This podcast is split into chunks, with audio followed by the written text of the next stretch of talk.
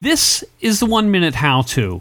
Item 374 How to clutter free your living room. Hello, everyone. This is George, your host. On this show, we've got Paris Love, and she's going to explain to us how to clutter free your living room. Paris, can you first tell us a little something about yourself? Well, my name is Paris Love, and my company is Organized with Love. I have organized for 23 years, and I've had my business for six. And I have turned my passion into organizing by helping others live an organized and clutter free life. And I am currently based out of Metro Atlanta in the Gulf Coast, primary Gulf Shores, Orange Beach, Alabama. Okay, Paris, if you're ready, then you've got 60 seconds. There are five simple tips to clutter free your living room.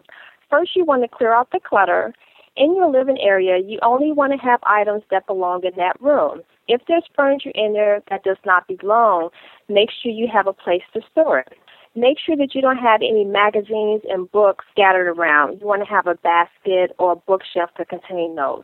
If you have any DVDs or CDs, you want to make sure that you purge the ones that you're not using and you can donate them to the local library or to the local Salvation Army, but invest in a sturdy unit to house them.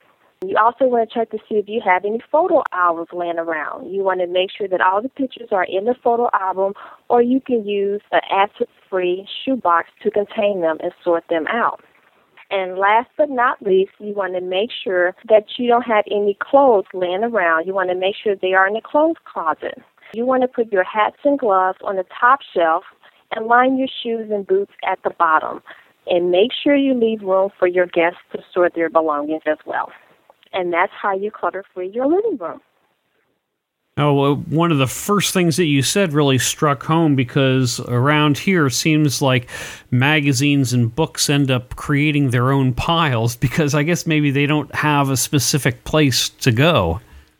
Absolutely. And you know, we find that we have a lot of subscriptions to magazines, but we really aren't reading them. And if that's an issue that you have, you can always get the magazine at your local library or online. Okay, Paris, is there anything else you'd like to talk about? For additional tips, you can go to my website, www.organizedwithlove.com. I have free organizing tips, and if you would like my Get Organized and Clutter Free in 30 Days ebook, that's available as well. Okay, Paris, thanks a lot. I appreciate it. Thank you.